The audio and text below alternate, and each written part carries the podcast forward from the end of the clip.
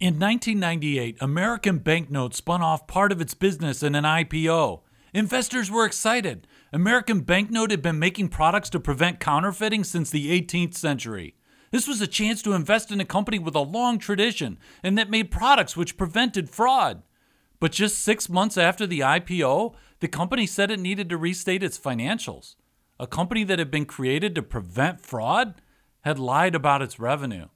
The stock price dropped 80% in just two days, and investors lost millions. The company's executives were put on trial and convicted. But then, nothing happened for an entire decade. Would these con artists ever face justice?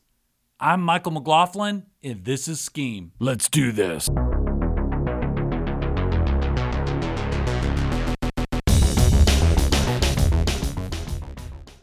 American Banknote was founded in 1795 to print money for the U.S. government, but by the 1990s it had expanded into a variety of products. It made counterfeit resistant checks, money orders, credit cards, passports, and stock and bond certificates. This expansion led to a lot of debt, and the company needed to pay off some of its loans.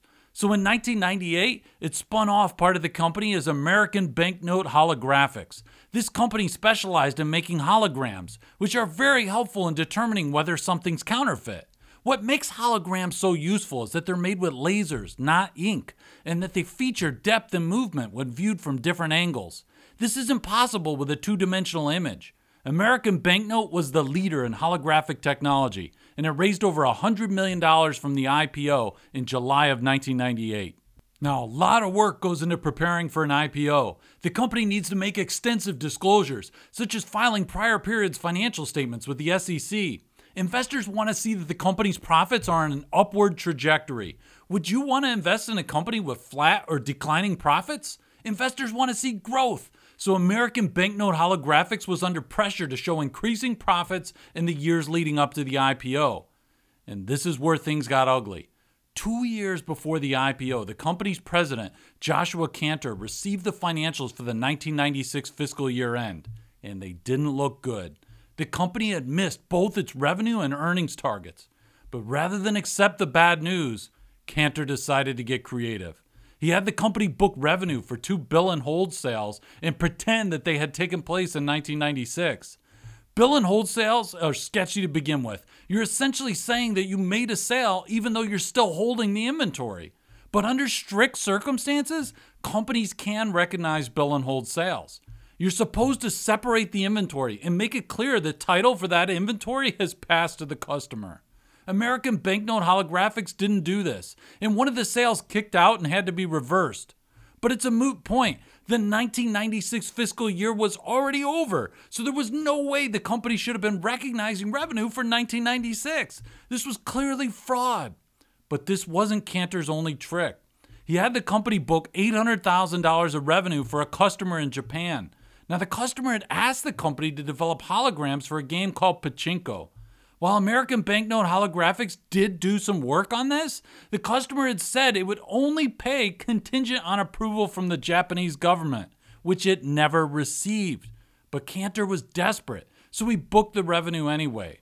Thanks to the fraud, the company met its profit targets for 1996. Things were looking good until the end of 1997. The company once again failed to meet its profit target. You know Cantor had to be furious with that company's sales team. You mean I need to commit fraud again? Come on!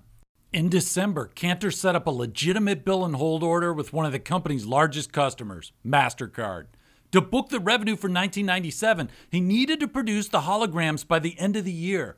Problem was, the company didn't have the production capacity to make all the holograms by then.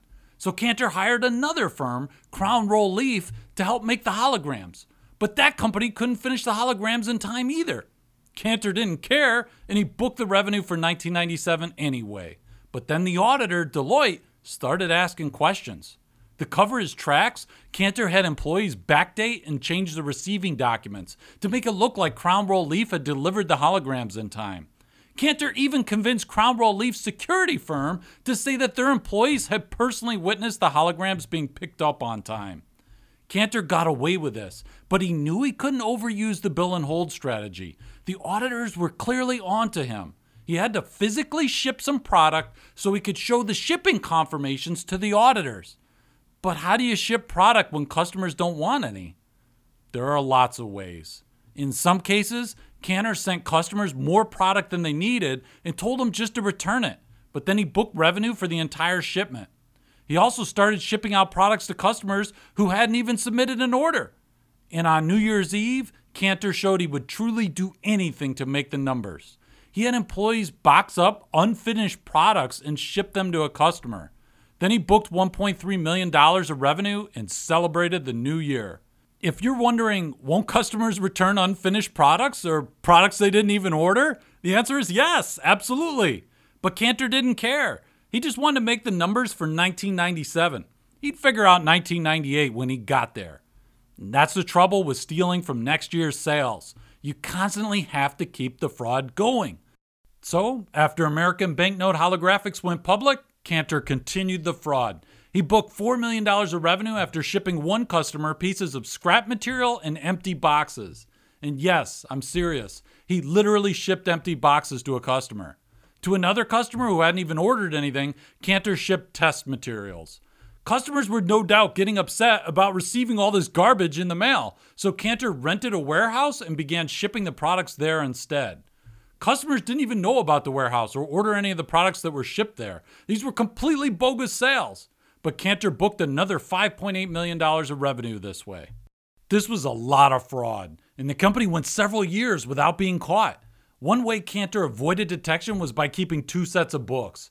The accounting records were stored in a computer, which the auditors checked, but the actual records were written out by hand in a ledger, like in the old days.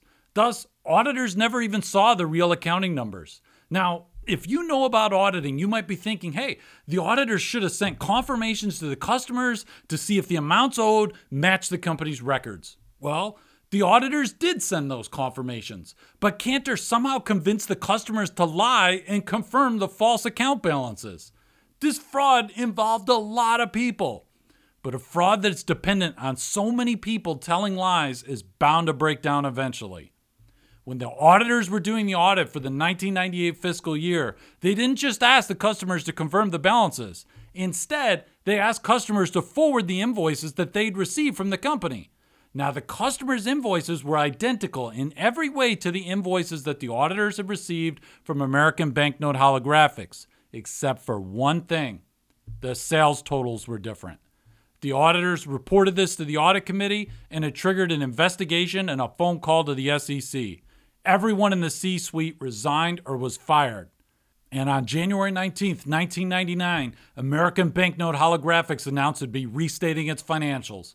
The stock price plummeted, going from $16 a share to $1.80 a share. Investors lost almost $200 million.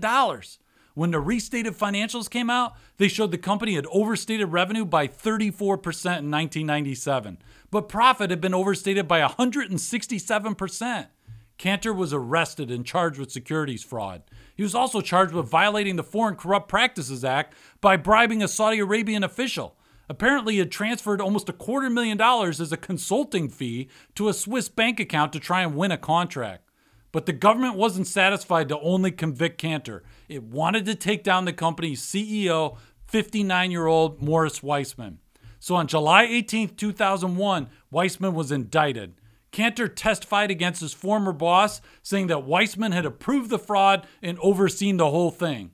The trial lasted five weeks, and the jury had no verdict after the first day of deliberations.